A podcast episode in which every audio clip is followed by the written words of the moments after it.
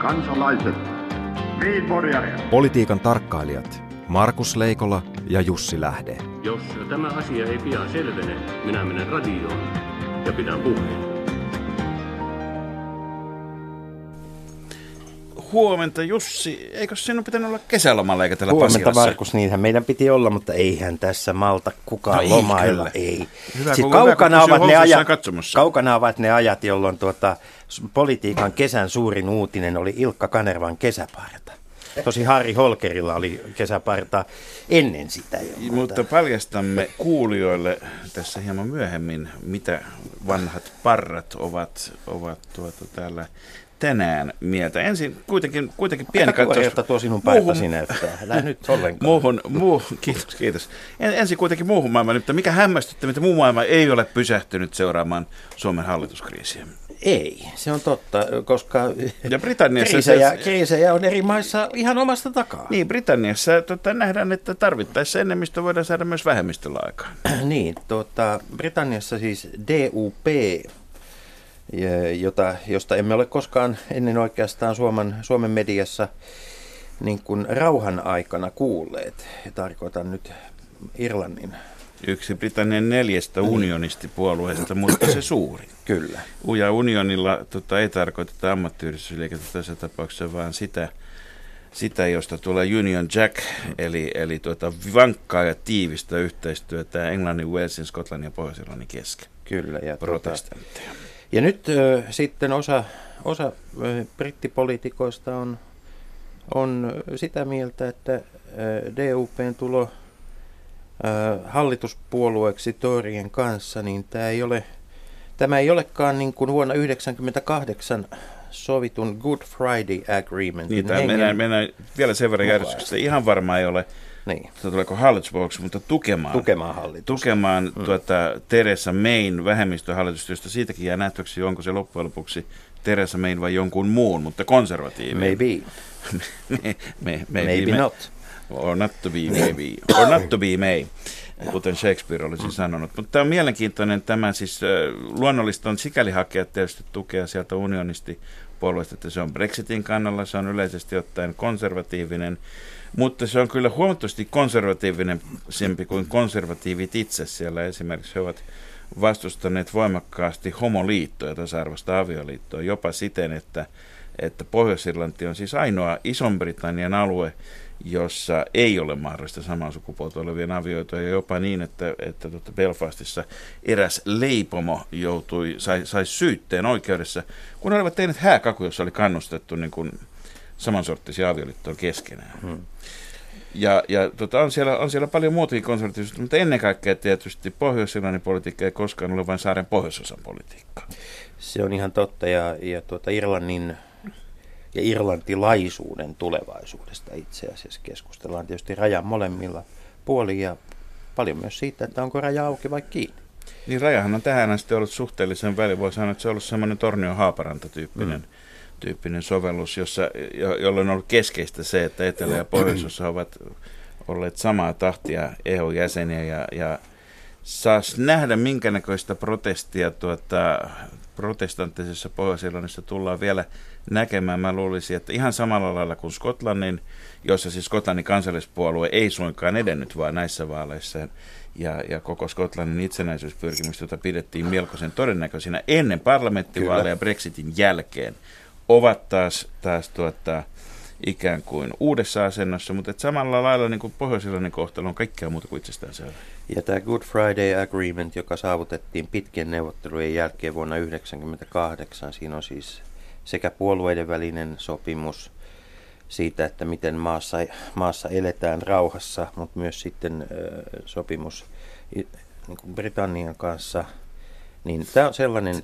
Ja etelän ja pohjoisen Kyllä, välillä. ja tämä on semmoinen sinetti, että kun tästä ruvetaan puhumaan, niin tämä on, se, tämä on se laatikko, jota kukaan ei halua avata. Tulee pian Harri Holker, joka sentään sovitteli sinne rauhan ikävä. Kyllä. Näin. Mut tota- mu- mutta, mutta, mutta, mutta, mutta tämä alkaa olla tämmöinen eurooppalainen tilanne, että, että kaikki on sekavaa, rajat ovat missä milloinkakin ja vähemmistö luulen- tarvitaan. Ja se vaan osoittaa, kuinka Britannia ei pääse sen kanaalin toisesta mm. reunasta irti. Nimittäin minä ennustan, mitä Ranskassa tapahtuu. No, Ranskassa tapahtuu se, että tuota parlamenttivaalit tulee kyllä voittamaan selvästi. Emmanuel Macronin Aan Mars-puolue, mm-hmm. jossa muuten huomattakoon kaunis detalji, siis puolueen nimikirjaimet EM ovat täsmälleen samat kuin johtaja Emmanuel Macroninkin. Totta, mikä tietysti noin on Markus Point. Bonapartistisessa perinteessä ei ole mitenkään täysin Joo, EM, EM ensimmäinen. EM ensimmäinen, kyllä vain. Ja, ja, kyllä. ja, ja totta, viidennen, viidennen tasavallan suosituin lieneekö kuudes tai seitsemäs presidentti. Mm. Mutta joka tapauksessa tämä vaalitapahan on siis semmoinen, että, että siellä on enemmistövaalipiirit, mikä tarkoittaa samaa kuin, että 500, noin kuudes, hieman vajaa 600 vaalipiiristä. 500, niin itse asiassa, 557 paikkaa. Niitä on enemmän, koska 500... Mm. 500 öö, Mutta nyt vaaleissa, siis nyt... nyt niin, 557, noin, noin 570 mm. on auki. Se tarkoittaa Kyllä. samaa kuin, että siis yksi prosentti paikoista meni selkeällä enemmistöllä, ensimmäisen kierroksen enemmistöllä, mm-hmm enemmistöllä tuota Macronin puolueelle. 99 on auki ja minä väitän, että siinä vaiheessa, kun siellä on, on tuntemattomia ehdokkaita versus tunnettuja ehdokkaita, niin kyllä osa äänestäjistä tulee kuitenkin äänestämään konservatiivisesti. Niin se ennuste, ennustehan on tällä hetkellä se, että eh, ja tästä tämä kertoo myös niin kuin aika lailla Euroopan politiikasta. Ennuste on se, että Macronin puolue tulee, tulee saamaan näistä 557 paikasta 400-445 jotain sillä välillä, mikä on tietysti ainutlaatuista, ainutlaatuinen enemmistö. Mutta kaikki nämä ongelmat tulevat sitten tapahtumaan tämän puolueen sisällä, koska jos tämän puolueen arvokarttaa haluaa tarkastella, niin siitä ei ole kyllä kenelläkään – ei edes ranskalaisen juuston hajua vielä tässä Niin, yleensä jytkyillä on tapana, että siinä tonsuveden mukana tulee kaiken näköistä merikuonaa sitten mukana myöskin.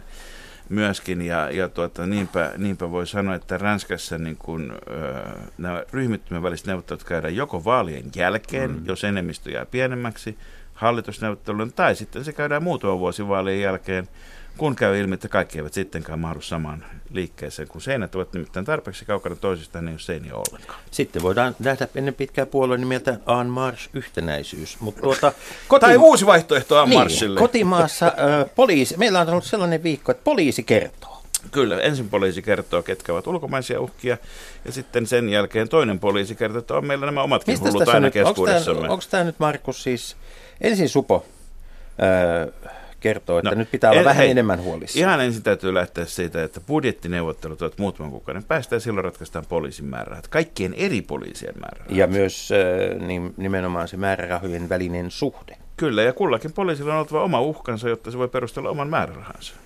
Eli nyt Joka poliisille on... oma uhka ja kansalaisille vielä lisäksi. Niin, mutta tota, onko tässä nyt kyse siitä, että poliisi on niin kuin, äh, päättänyt, että kun on tämmöinen uutisviikko, jolloin ei oikein tapahdu mitään, niin pidetään yhtenä päivänä suojelupoliisi kertoo ja sitten keskusrikospoliisi seuraavana päivänä.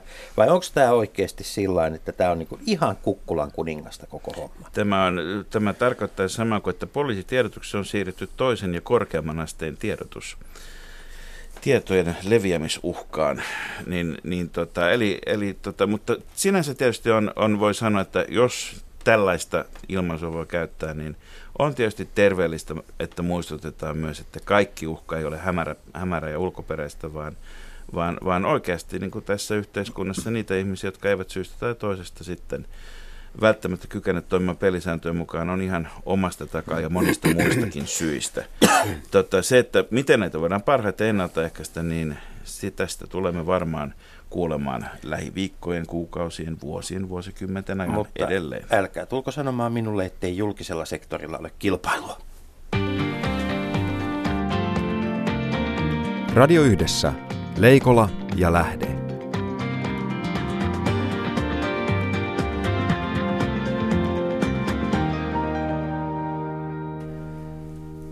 Ja tervetuloa lähetykseen Ilkka Kanerva ja Pekka Perttula. Kiitoksia. Kiitoksia. Ja suuri kiitos, että olette tällaisella viikolla ja nopealla varoitusajalla lupautuneet tänne kanssamme katsastamaan sitä, että mitä siellä kulisseissa on tällä viikolla tapahtunut, mutta ylipäänsä pohditaan sitä, että minkälaisia nämä politiikan kulissit ja ovat ja, ja tuota, minkälaisia narumiehiä on, on nyt ja naisia ja minkälaisia narusta vetäjiä on ollut aikaisemmin. Eli Pekka Perttula on toiminut siis keskustan puoluesihteinen lisäksi poliittisen historian tutkijana on perspektiiviä huomattavasti oma-aikasi pitemmälle ja mä en edes lähde arvioimaan, minkä Ilkka Kanerva luet omaksi ajaksesi, tuota, koska me olemme kaikki muut liian nuoria siihen.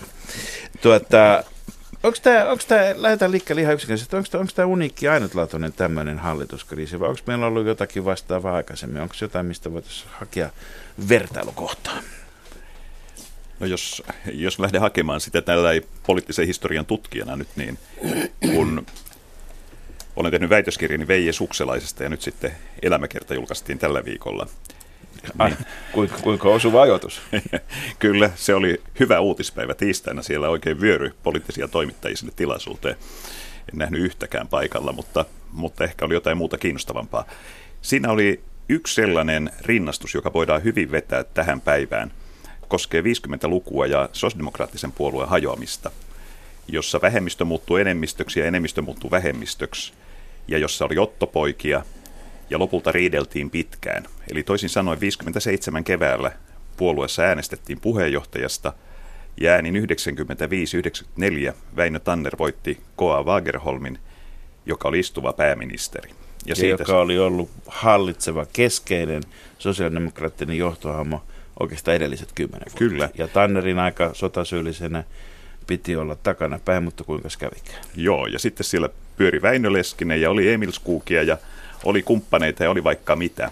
Jännitteet oli kuitenkin, mun tulkintani mukaan lähtee hyvin pitkälti siitä, että lähdettiin hakemaan sosiaalidemokraattiselle puolueelle uuden tyyppistä roolia. Siis Leskinen ja Tanner ja kumppanit, paljon oli muitakin – mutta haettiin uutta roolia, koska muotoutui tämmöinen uusi keskiluokka, tai miksi sitä voidaan kutsua, ja ja sosiaalidemokraattinen puolue selvästi haki kaupungeista kannatusta aiempaa voimakkaammin. Ja tässä on tämmöinen sosiologinen tausta, joka siellä vaikuttaa. Ja siitä sitten tapahtumat vyöry jo muut, muutama vuotta aikaisemmin, ja siitä mentiin eteenpäin. Ja sitten syksyllä, syyskuussa, tapahtui tosiaan tämmöinen ottopoikahallitus, eli viisi Eh, sosiaalidemokraattisen opposition ministeriä tuli vastoin puolueensa tahtoa hallitukseen. Kuinka, kuinka on, ollakaan, että heitäkin oli viisi? No heitäkin oli viisi ja, ja heillä oli tukenaan teoriassa kai noin 24 hengen ryhmä. Ja sitten kävi niin, että... Mutta se alkoi ennen puolue virallista hajannusta. Joo, koska sitten, tai itse asiassa niin, että missä vaiheessa tämä virallinen hajannus alkaa puolueessa, koska jännitteitä oli pitkään. Ja TPSllä perustettiin vasta 59 keväällä. Josta Eli to... siis tuli tämä sosiaalidemokraattisen opposition kiteytymä. Kyllä, ja, ja tässä nyt kävi niin, että se hallitus istui sitten lyhyen aikaa. Se oli V.J. Sukselaisen johtama vähemmistöhallitus, joka haki tosiaan tukea täältä sosiaalidemokraattisesta puolueesta, ja sitten kävi niin, että lokakuussa oli luottamuslauseäänestys, ja muistaakseni ääni 74-73 Sukselaisen hallitus kaatui, ja Sukselainen kirjoitti päiväkirjansa kupsahti kuin kupsahtikin hallitukseni, kylläpä helpotti. Ja se kuvastaa poliittista tilannetta. Pekka Perttula, tämä työväen ja pienviljelijän sosiaalidemokraattinen liitto kuopattiin sitten vasta vuonna 1973, jolloin se, se, tuota, se liittyi SDP-jäseneksi. Puolentoista vuosikymmenen korpivaellus tai hajannus. Ja, onko, onko tämä nyt tämä vanha totuus tässä näin, että – vihollinen, sitten sen vertailuaste on verivihollinen ja kaikkein pahin on puoluetoveri. No mun mielestäni siinä kävi just sillä tavalla. Sitä vihahan pidettiin ja eihän TPSL sinällään 66 vaaleissa puolue onnistui hyvien vaaliliittojen ansiosta, mutta se oli, se oli jatkuvaa vihanpitoa, että siellä yritettiin sovitella, mutta ei onnistuttu – Puolueella oli muistaakseni, olisiko 62 vaaleissa ollut kolme kansanedustajaa, että puhutaan erittäin pienestä puolueesta. Mutta vei paljon sosiaalidemokraattisen puolueen energiaa, koska sisäinen riitely, se vei kaikki energiaa ja puolue ei pystynyt avautumaan ulospäin ja avartumaan, kunnes sitten 66 vaaleissahan tuli vasemmistoenemmistön eduskunta. Ja tässä pitää nyt koko ajan muistaa, että kun puhutaan pienviljelijöistä, niin Veikko Vennamohan eros maalaisliitosta silloin – 58 syyskuussa ja 59 eh, helmikuussa perustettiin tämä Suomen pientalonpoikien puolue. Et se oli tämmöistä Pienveljöillä oli ottajia, mutta kyllä, No, heitä kyllä. oli Suomessa paljon myös. Ilkka Kanerva zoomataan tästä 70-luvulle, jolloin myös kokoomuksesta lohkesi laita. Kun laidat olivat ensin, ensin kaukana, niin sitten, sitten ja nimenomaan liittyen silloin tähän ää, perustuslain, perustuslakikysymykseen ja Kekko, tietysti Kekkosen. Toiset, kuten sinä olit hyvin kekkoslaisia ja sitten siellä toisella laidalla ei oltu. Mitkä oli tunnelmat silloin kokoomuksessa? Kuinka hyvin se oli aistittavissa etukäteen, että nyt ei enää yksi puolue riitä kaikille näkemyksille? Vaikka kokoomus jo nimensä mukaisesti on hyvin niin kuin laajojen eri, laajan mielipidekirjon kokoomus. No, voisiko aloittaa sillä, kun, kun äh, sen aikainen nuori nouseva poliitikko Juha Vikatmaa sanoi äh, muistaakseni Suomen Kuvalehdessä, että kun riittävän kovaa ajetaan, niin paskat putoo rattailta. Ja tuota, äh, se tarkoitti silloin tätä koko... Yle, yleensä se on rattaan kuljettaja, joka tämmöisiä puheenvuoroja käyttää. No Juffe oli vähän sen kyllä siinä kuskin paikalla kieltämättä, koska, äh, koska se oli sellainen vaihe, jossa kokoomuksen hallitustaival oli tuskaisa. Vaali vaalilta tuli lisääntyvää voitto, voittoja. Tai paremminkin oppositiota ei oli tuskaisi, koska hallitukseen oli ovi kiinni. Niin siis hallitussitaateissa mm, hallitusasema oli kokoomukselle tuskaisa, ahdistava ja hankala. Siihen katsottiin olevan, niin kuin Virolainen sanoo, yleisiä syitä, joka tarkoitti samaa kuin Neuvostoliitto. Siihen katsottiin olevan syitä, jotka liittyivät kokoomuspuolueen suhteessa, suhteisiin Kekkoseen, muihin puolueisiin, keskustapuolueeseen ja sosiaalidemokraatteihin ja niin edelleen. Ja, ja meitä oli joukko ihmisiä, jotka lähdettiin ikään kuin tuskissamme muuttamaan tätä poliittista asetelmaa. Ja, ja silloin sattui ikään kuin esityslistalla olemaan poikkeuslakia, EEC-suojalait ja tämänkaltaiset asiat, jossa nämä blokit vääjäämättä ikään kuin tulivat taistelutantereelle peitset tanassa toisiaan vastaan. Ja voi sanoa jopa, että blokkiraja, jos käytämme ruotsalaista termiä, kulki tavallaan kokoomuksen keskellä. Se kulki ehdottomasti siellä ja se oli, se oli kitkerä, se oli katkera taistelu ja se oli pitkäkestoinen taistelu. Sillä oli pitkät latinkit jo siis ollut aikaisemmin, mutta se aktualisoitui, se kärjistyi näkyväksi ulospäin suuntautuvaksi taisteluksi juuri mainitsemassa poikkeuslain ja, ja suojelaki kahakoiden yhteydessä. No kauanko meni, että nämä niin kuin, taisteluiden jäljet sitten kaikkosivat sieltä kokoomuksen eduskuntaryhmästä? No siellä muista sellaisen tilanteen, mä olin ikään kuin kuunteluoppilaana puheen läsnäolo-oikeudella kokoomuksen eduskuntaryhmässä. Silloin en vielä ollut kansanedustaja, mutta mä olin nuorisoliiton puheenjohtaja ja- olin, olin mainitun Holkerin avustuksella saanut järjestettyä itselleni puhe- ja läsnäolo-oikeuden eduskuntaryhmän kokouksiin. Ja, ja istuin ne silloin ää, yleensä läpi ja, ja muista kyllä se eduskuntaryhmän tunnelmat myöskin, mitä se oli, kun pahimmoisimmillaan oltiin ryhmän puheenjohtaja Raimo Ilaskivi eh, edustaen tätä mm, ikään kuin Kekkosen vastaista rintamaa. Hän on tietysti osaava toimija, Ja Elaskivellä oli hyvin suuri kansansuosio. Hän oli valtava kansansuosio ja, ja hänen älykkyyttään ei voi kukaan aliarvioida. Hän on, hän on henkisesti vahva ihminen. Hän lähti sieltä etukäteen suunnittelemallaan tavalla demonstratiivisesti pois siitä ryhmähuoneesta. Ja, ja häntä lähtivät seuraamaan pari muuta kansanedustajaa hänen perässään. En muista ikuisesti, kun Ilaskivi oli tavattoman vihainen siitä, että hänen shownsa pilattiin sillä, että siitä, siitä ovesta lähti myöskin hän, samalla oveavauksella pari muuta kansanedustajaa. Normaalisti se olisi ollut tietysti hyvä juttu, että muutkin ovat niin kuin vahvasti sitä mieltä, että tässä kokoomus menee vikalinjoille, mutta kun sitä showta tuli pilaamaan pari muuta vähimmällä, vähemmillä poliittisilla ansioilla ollutta kansanedustajaa, niin se otti nuppiin kyllä Ilaskivelle tavattoman paljon. Siis se, oli, täm, se meni vähän niin kuin överiksi. Siinä oli siis paljon jo semmoisia seikkoja siinä näytelmässä mukana, joilla ei ollut kauheasti enää niin kuin järjellisen politiikan teon kanssa mitään tekemistä. Ilaskivi ei sitten kuitenkaan jättänyt puolta toisin kuin toisin kuin tota RKP Jori Seänrut ja sitten Kuuler Rainio, niin Juuri näin. Juuri näin, kun mä sanoin, perustus, että... Perustuslaillisen ensin kansanpuolue, sitten vaihtoi nimensä perustuslailliseksi oikeasta puolueeksi. Joo, joo se, se, se, meni juuri tällä tavalla ja, ja, ja tietysti Ilaskivi sen kokonaishallinnan niin kuin mielessään osasi, mutta että nämä muutamat tulivat sekoittamaan askelmerkkejä Ilkka Kanerva, tulit vuonna 1975 eduskuntaan kansanedustajaksi. Siitä on melkoinen tovi. Tämä nyt eletty viikko, niin mihin tämä suhtautuu sen eduskunnassa kokemassa ajan? On, Onko yhtä, onko ollut viikkoja, jotka ovat olleet vielä rajumpia kuin, kuin tämä?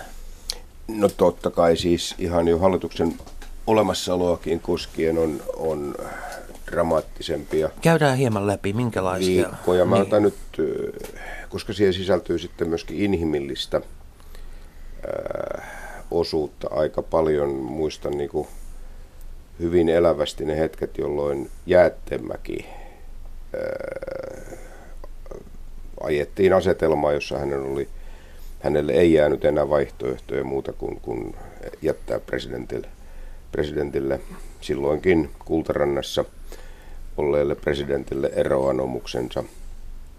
Ja, ja se oli sen vuoksi merkittävä tietysti. Siinä oli kysymys niin eri puolueiden välisten voimakenttien uudelleenjärjestelystä. Totta kai siinä se, se perusjuoni oli, oli, on kaikkien meidän tiedossa näistä, näistä monisteista kopioista lähtien mutta et, ja, ja siellä käytetyistä sanoista. Mutta kyllä se oli musta niin inhimillisesti dramaattisempi ja, ja se poliittinen ikään kuin panos oli, oli kovempi kuin tässä tämänkertaisessa. Kansalaiset, niin Radio Yhdessä, Leikola ja Lähde. Jos tämä asia ei pian selvene, minä menen radioon ja pidän puheen. Perjantaisin aamu 10 uutisten jälkeen.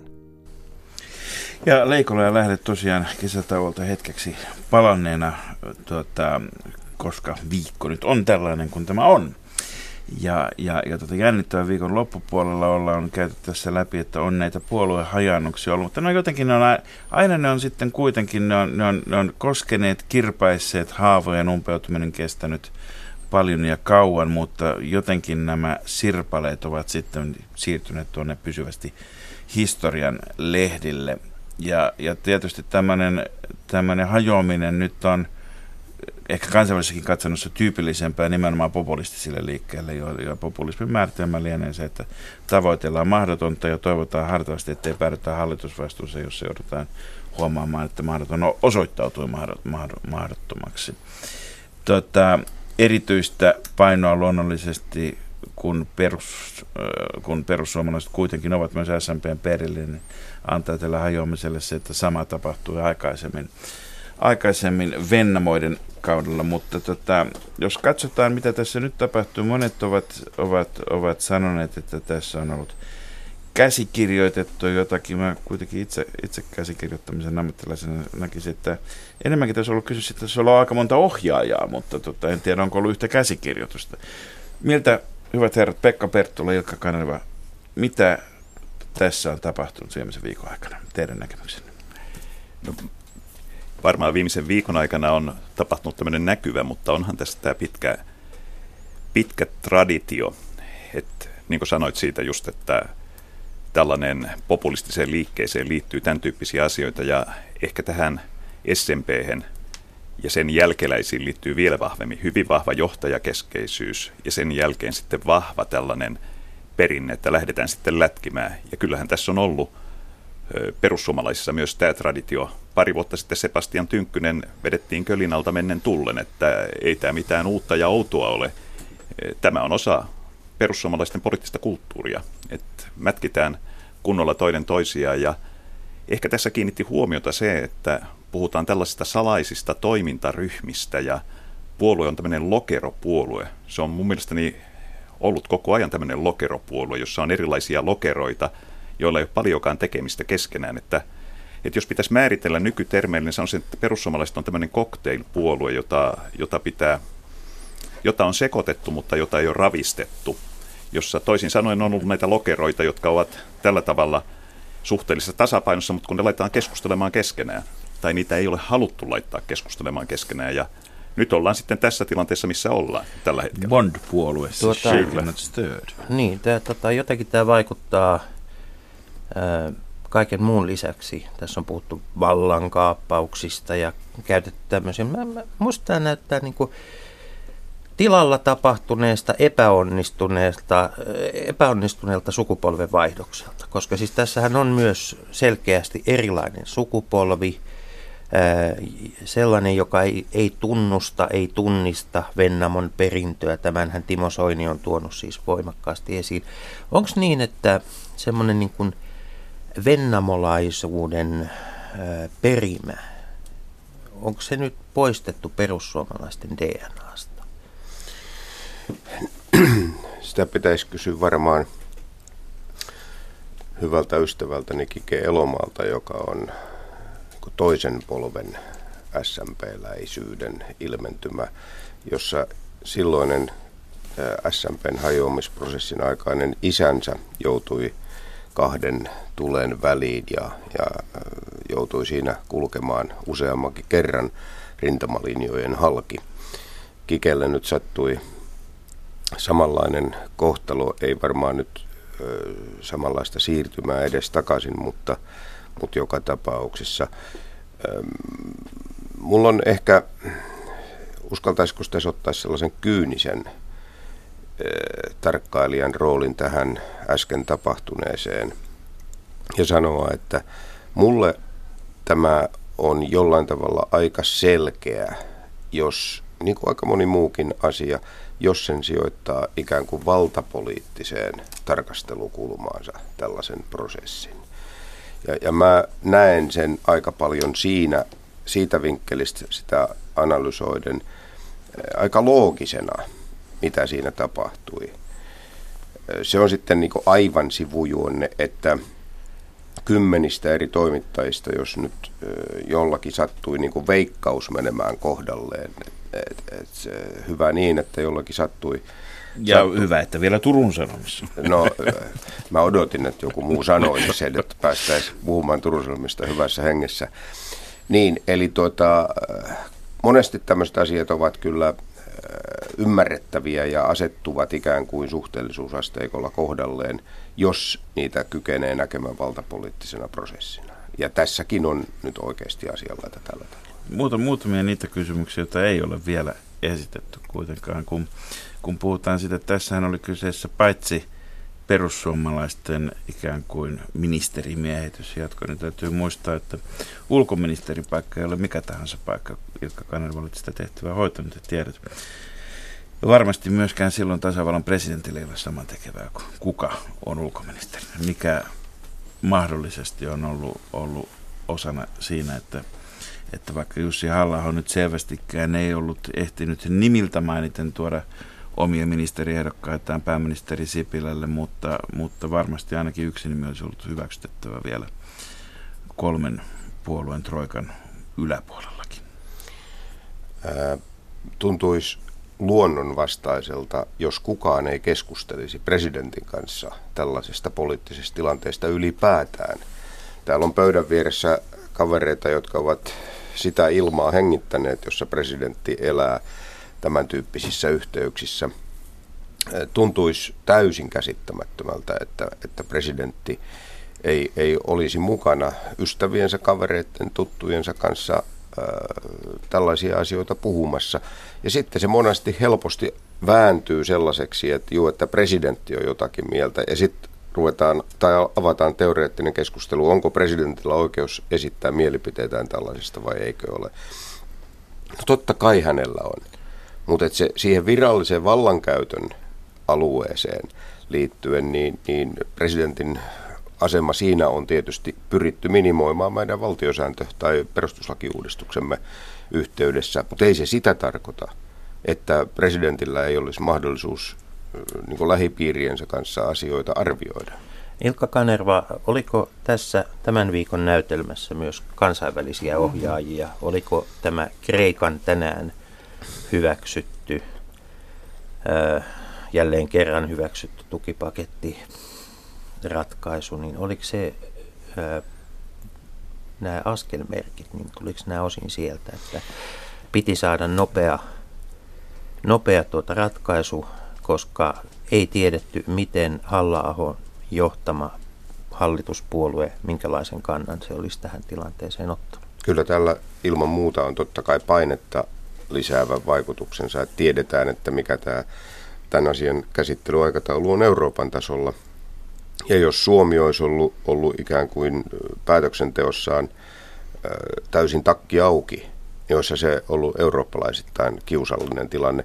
Mutta ihan yhtä hyvin mä kuulen henkilöitä, jotka perustelevat sitä sillä juu, että tässä haluttiin viedä, Kepu halusi viedä maakuntauudistusta ja kokoomus halusi viedä sotea eteenpäin ja ja, ja niin Nelosolutkin on mainittu. Niin, ky- ne, kyllä ne ei kaikki päälle asioita kuitenkaan, mm. mutta kun ei tässä ole, sekä halla että, että tuota, sitten kokoomus ja keskusta sanoivat, että kun tulevaisuudessa tulee esiin, niin, niin tarkoitettiin varmaan ei suinkaan abstraktilla tasolla jotakin Merkelin kanssa keskustelua, vaan ensisijaisesti sitä, että Kreikalla nyt lähti lisää rahaa torstai-iltana, kun asiat saatiin tiistaina järjestykseen. Hmm. Tota, Pekka Perttula, politiikan tutkijana ja oot itse politiikassa toiminut aktiivisesti sellaisilla paikoilla, jossa kuulee ja näkee paljon asioita, myös niitä asioita, joita ei kirjata. Onko niin, että linjariidat syntyvät lopulta aina henkilöriitojen pohjalle? Tai sanotaan niin, että on olemassa erilaisia käsityksiä, jotka sitten jossakin vaiheessa henkilöityy ja sitten pystytään tämä paha, paha henkilö ottamaan esille ja käymään taisteluun häntä vastaan.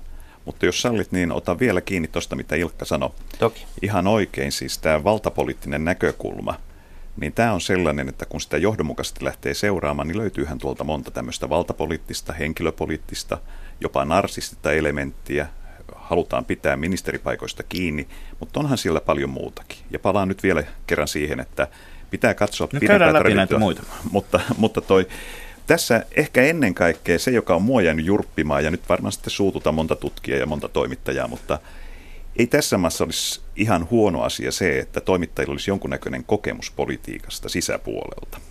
Että olisi nähnyt sen poliittisen prosessin, tuntisi puolueiden traditiot ja tietäisi, mitä siellä tapahtuu. Koska kyllä politiikassa on paljon enemmän sattumaa kuin salaliittoja. Ja nyt tämä on lähtenyt vyörymään aivan ihmeellisellä tavalla. Ja niin kuin äsken kuvasin, niin esimerkiksi tämä tynkkystapaus ja vastaava, tämä on osa perussuomalaisten traditiota, jonka he ovat itse tehneet, jonka menettelytavan Timo Soini on omaksunut, ja nyt nähdään kaikkia näitä. Samoin sitten tämä, mihin Ilkka myös viittasi, niin totta kai näitä spekuloidaan. Pitää olla erilaisia vaihtoehtoja, erilaisia suunnitelmia, mistä lähdetään liikkeelle. Ja, ja tässä kun ajattelen myös tätä, palaan vielä siihen, että tämä luottamus halla Siis onhan se aika hankala tilanne, jos halla kumppaneineen olisi tullut hallitukseen, niin miten olisi suomalainen tutkijajoukko, miten olisi suomalainen media siihen suhtautunut, ja nimenomaan peilaten esimerkiksi tähän Kreikka-päätökseen, jos tästä olisi nyt kohisten sitten perussuomalaiset marssineet tulos, olisi todettu, että täysin vastuutonta politiikan tekemistä hallitukselta – ei ajateltu taas nenänsä pidemmälle. Että kyllä tässä joku logiikkakin täytyy Mut olla. Synty, syntyykö tässä nyt, ajatellaan niitä, niitä niin kuin kansalaisia, jotka eivät elä ja hengitä politiikkaa joka päivä, sekä aamupäivällä, iltapäivällä, illalla ja välillä keskellä yötäkin, niin syntyykö nyt heille semmoinen käsitys tästä, että nyt tämä poliittinen ja mediaeliitti yhdessä hoitivat tämän homman ohi demokraattisen päätöksen? Voitko täsmentää, millä tavalla se olisi mennyt ohi demokraattisen päätöksenteon? Sillä tavalla, että kun hallituspuolueessa vaihtuu puheenjohtaja demokraattisesti sen kyseisen puolueen sääntöjen mukaan, ja sitten kun tulee, valitaan väärät henkilöt, niin sitten, sitten sanotaan, että ei me, pela, ei me leikitäkään teidän kanssa, että menkää pois meidän hiekkalaatikolta. Tämä kuuluu Tämä kuuluu toisenlaisille ihmisille kuin te, tämä päätöksenteon maailma.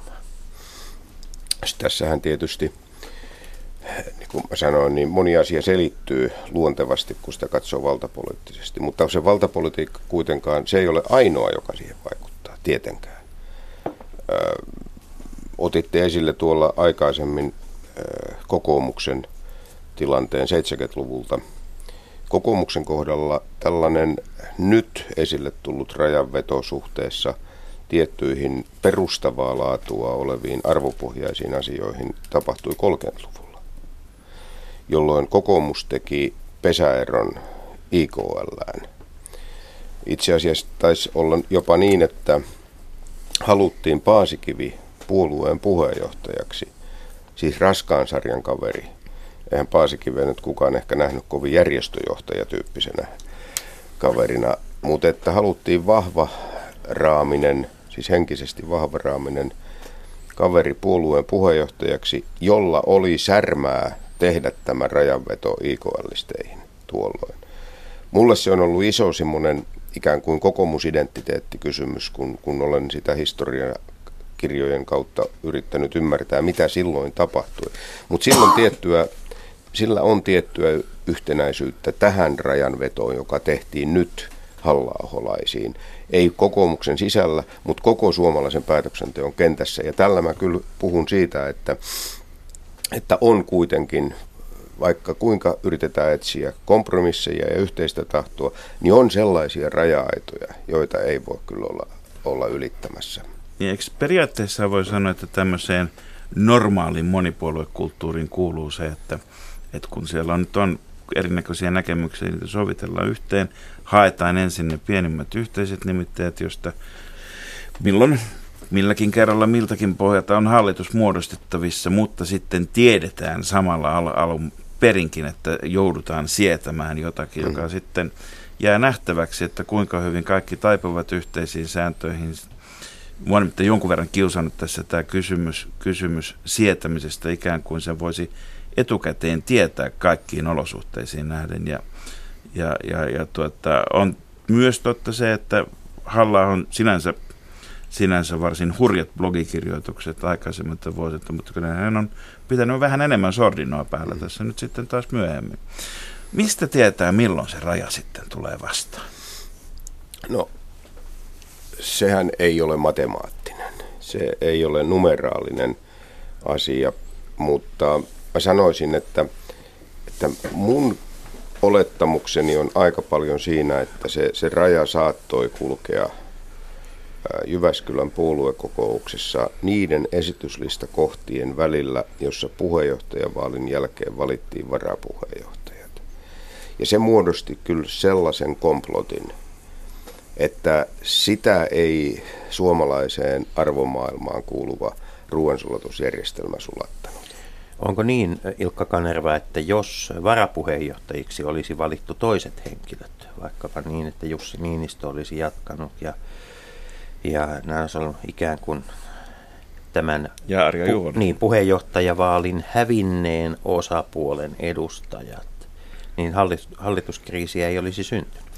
En tiedä, olisiko syntynyt vai ei, mutta se äh, siis komplikaatio, komplikaatioita olisi kyllä ilmentynyt ilman muuta siinäkin tilanteessa, ja se olisi ollut vähän höllyvällä suolla tapahtuvaa päätöksentekoa hallituksen suunnasta, koska tätä asetelmaa oltaisiin haastettu paitsi Suomessa, niin ehkäpä myös kansainvälisesti.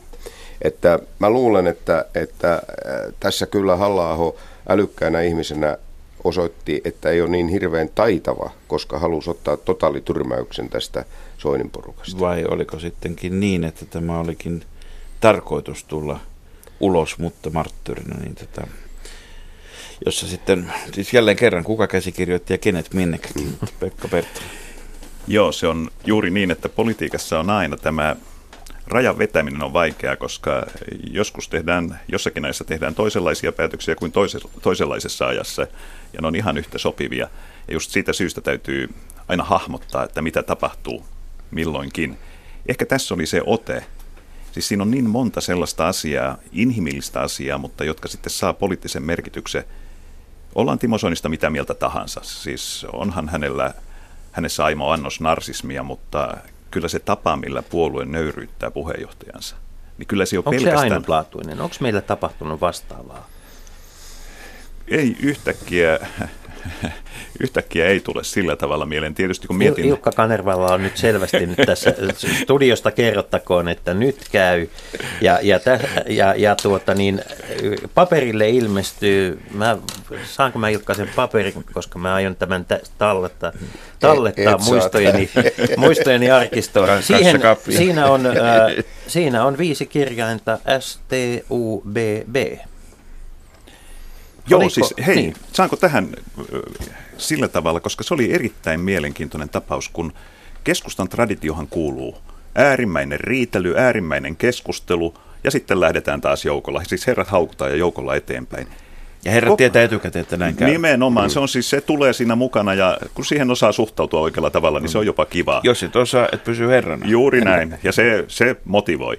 Mutta tämä Stupin kohtalo ja kohtelu, niin se oli kokoomuksen traditiossa. Ilkka, Ilkka voi sanoa sen, että onko arvioni oikea, mutta se oli siinä traditiossa aivan ainutlaatuinen tapahtuma, että puolueessa ei käsittääkseni ole kaadettu istuvaa puheenjohtajaa, ja kun siihen ryhdytään, niin silloin siihen täytyy olla erittäin kovat poliittiset paineet. Ehkä jopa kuitenkin voidaan sanoa myös, että ei tunneta puolueen traditiota, koska silloin mennään semmoiselle saralle, joka sitten kantaa myöhemminkin ja astutaan uuteen paikkaan, mutta, mutta ihan se on se on tosiaan rinnasteinen. Ilkka Kanerva, nyt on varmaan sopiva hetki kertoa se, että miksi Alexander Stubb piti kaataa? No, kaipa se ajattelu oli jotenkin sen luonteesta, että, äh, että siinä osat eivät loksahtaneet paikoilleen. Siinä Aleksin persoona, hänen niin osaamisalueensa ja vahvuutensa – eivät olleet sitä, mitä ehkä puoluekokous Lahdessa hänet valitessaan oletti. Että puolue saa semmoisen vastaavanlaisen drivin, joka Aleksilla oli ollut suhteessa äänestäjiin. Mutta instituutio Stub ja instituutio kokoomus eivät samaistuneet.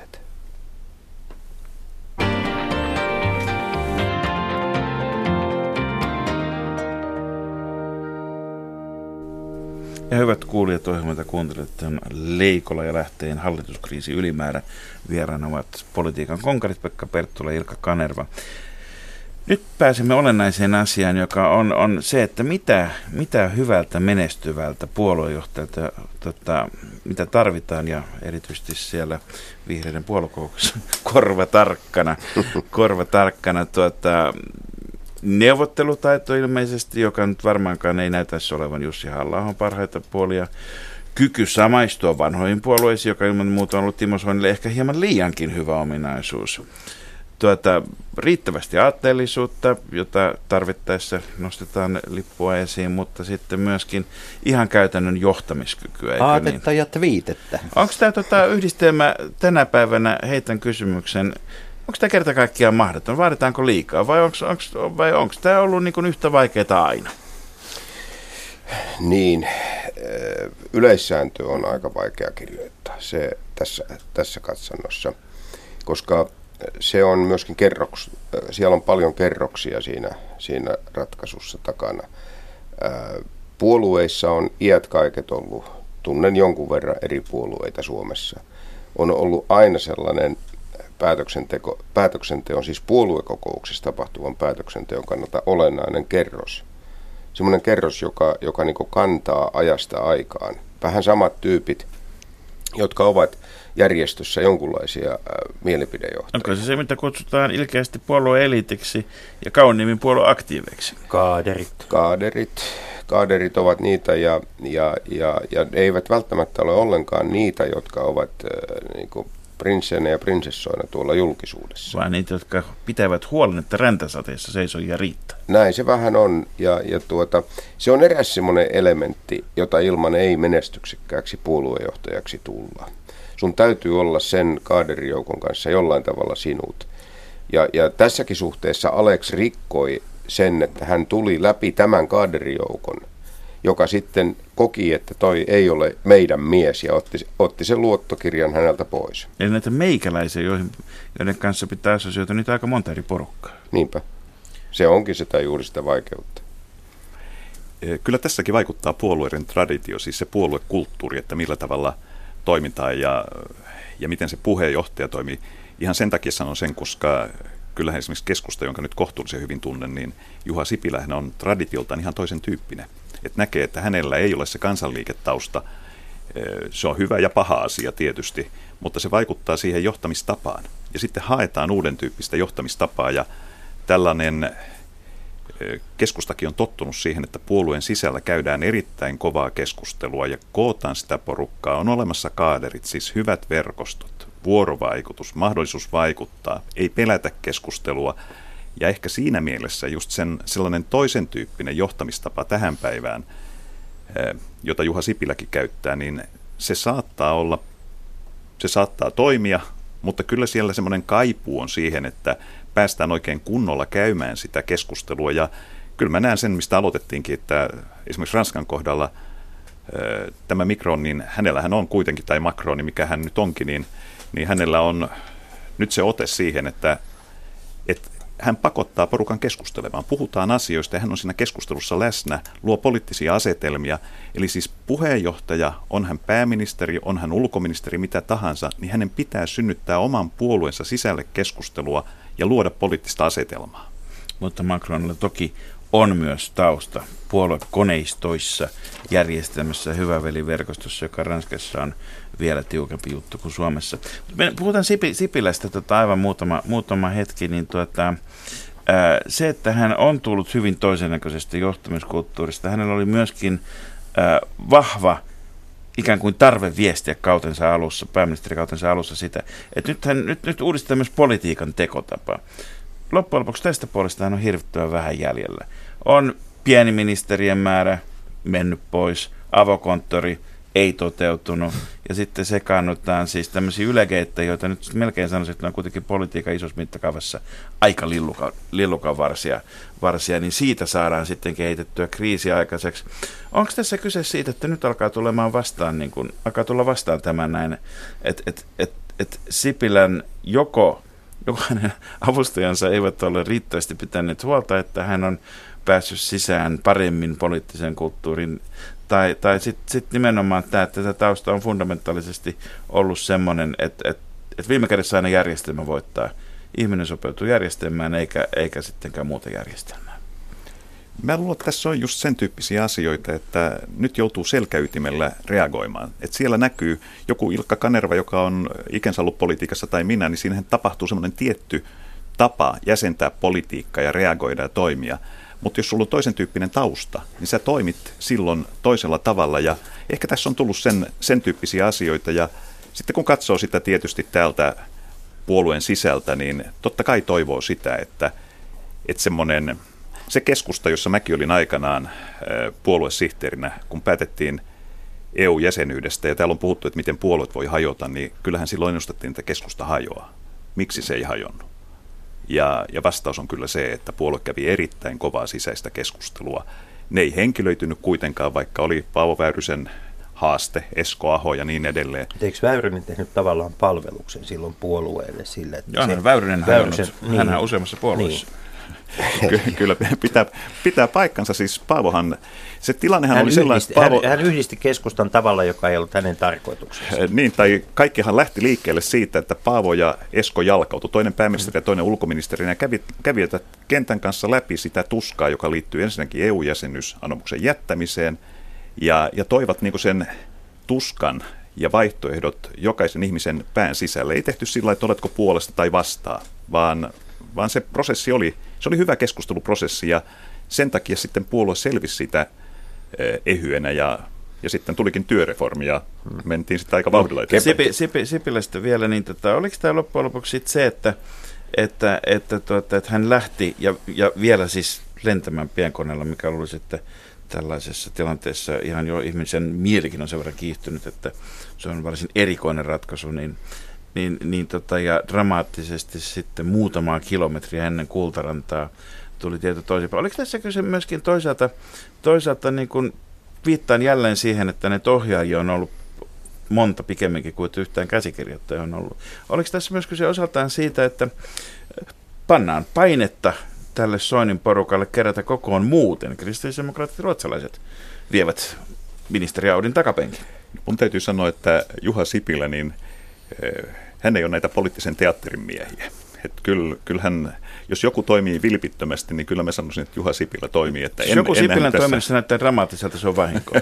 Niin siis kyllähän totta kai tässä esimerkiksi sellainen vaihtoehto oli, oli, oli ikään kuin mullakin arkkitehtonisena ratkaisuna mielessä, että, että siellä olisi Soini ja joku muu. Ja, ja sen lisäksi siellä olisi ollut, ollut vaikka RKP ja, ja tai jopa Soini ammattiministerinä. Niin, niin, nimenomaan. Ei nyt, Suomessa ei nykyään käytetä sanaa ottopoika, mutta, mutta samassa tarkoituksessa. Mutta se olisi, se olisi johtanut tietysti kuitenkin hallitusneuvotteluihin, uusiin paikkajakoihin, pakka olisi sekoitettu uudestaan ja jaettu kortit uudestaan. Sipilä minusta otti nyt vaan pragmaattisen roolin, että oliko se nyt Koskela, joka sanoi Linnan kirjassa, että, että heittämällä suon yli. Otettiin käytännöllinen linja, että tältä, tällä päästään niin kuin vähimmällä riesalla tässä asiassa nyt eteenpäin tämän mallin mukaan, joka tässä nyt otettiin. Taisi olla, taisi olla tosin tuota, siinä alussa ei ollut Koskela, vaan, vaan oliko se Lammio vai? Ei kai Lammio... No No, no ei, siirretään, siirretään tämä tuonne Katsotaan. kulttuuriohjelmien puolelle käsiteltäväksi, mutta mulla on, mulla on yksi, kyllä tä, tässä niin kuin taisto perussuomalaisten perinnöstä käytiin siis blogin ja blogin välillä ja ö, Timo Soinin viimeinen, ö, viimeisin blogimerkintä pyytää edes vähän kunnioitusta ja päättyy sanaan käen pojat Se on toiseksi viime. toiseksi viimeinen, no niin. Mutta tuota, käenpojat. Onko, hyvät herrat Pekka Perttula, Ilkka Kanerva, onko meillä tällä hetkellä suomalaisissa puolueissa käenpoikia kasvamassa? Kuka tietää, mutta että tästä ke- keskustasta, jonka jollakin mitalla tunnen, niin kyllä siellä oli ankarammat sanat käytössä ja, ja kovemmat, pidemmät tikarit ja puukot käytössä silloin, kun Kepu eli sitä K-linjan ja V-linjan aikaista vaihetta. Se, silloin oli kyllä painia käytiin maton ulkopuolellakin. Ja vielä, vielä lyhyesti tähän loppuun ennustuksenne. Mennäänkö tällä kokoonpanolla nyt vaalikausi sitten loppuun, jossa meillä siis kuitenkin on suhteellisen isolla ministerimäärällä ryhmä, jonka takana on, emme ihan tarkkaan vielä tiedä mitä, ehkä lähiaikoina puolue, jonka takana on, emme ihan tarkkaan tiedä vielä mitä. Tosiasiassa oletan, että nyt ainakin vaikuttaa siltä, että mennään, koska Kepulla ei ole kauheasti vaihtoehtoja. Kaikki muut uudet asetelmat ovat Kepulle huonompia kuin nykyinen.